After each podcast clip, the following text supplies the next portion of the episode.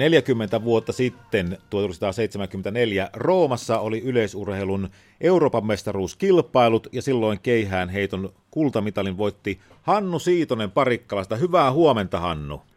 Hyvää huomenta.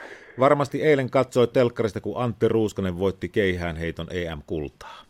No kyllä, mä katson, että se on to- todella upea juttu, että vihdoinkin.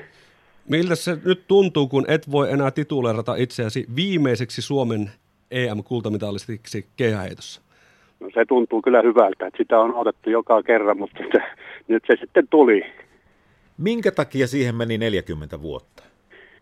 Jaa, tuohon on vaikea kyllä sanoa, että minkä takia. Tietysti suomalaiset on pärjännyt kyllä eh, niin kuin arvokisossa, mutta tämä EM-kisat tuntuu vähän olevan semmoinen vaikea paikka.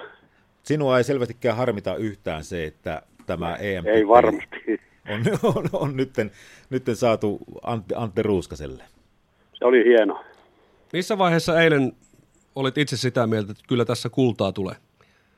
No kyllä se silloin, kun Antti heitti sen pisimmän heiton, niin myöskin kun näytti ne muiden heitot silleen, että ei, eipä sieltä paljon muista ole.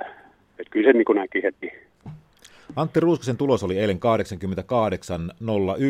Itse heitit 40 vuotta sitten Roomassa, voittotulos oli 89.58. Vaikka keihäsmalli on vaihtunut tässä, niin voiko näitä tuloksia millään tavalla verrata?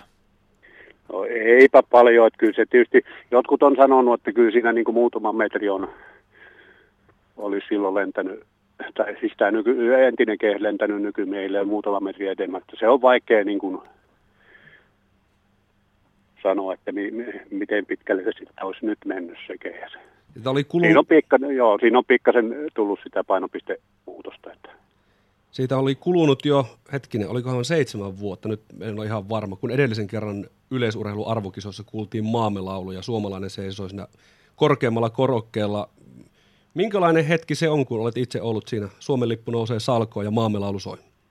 No se on hieno hetki kyllä. Että. Se on pitkä aika, mutta kyllä se muistaa. Vielä ihan tähän loppuun tuosta eilenhän tämä suomalaisten tulos oli kerta kaikkiaan mainio siellä neljän parhaan joukossa kolme suomalaista, Tero Pitkämäki kolmantena ja Lassi Etelätalo neljäntenä. Keihäs taitaa edelleen olla se suomalaisten paras laji, ei sitä mihinkään pääse. No kyllä se näyttää sopiva suomalaisille. Tietysti tämä vanha perinne, että suome, suomalaiset heittäjät on aina pärjännyt ja, ja se niin kuin jatkuu, että huippuheittäjät antaa aina tuleville sitten neuvoja, että, että uskoisin, että se jatkuu tästäkin eteenpäin, että hienolta näyttää. Hienoa. Kiitoksia oikein paljon Hannu Siitonen, mukavaa päivänjatkoa sinulle. Kiitos.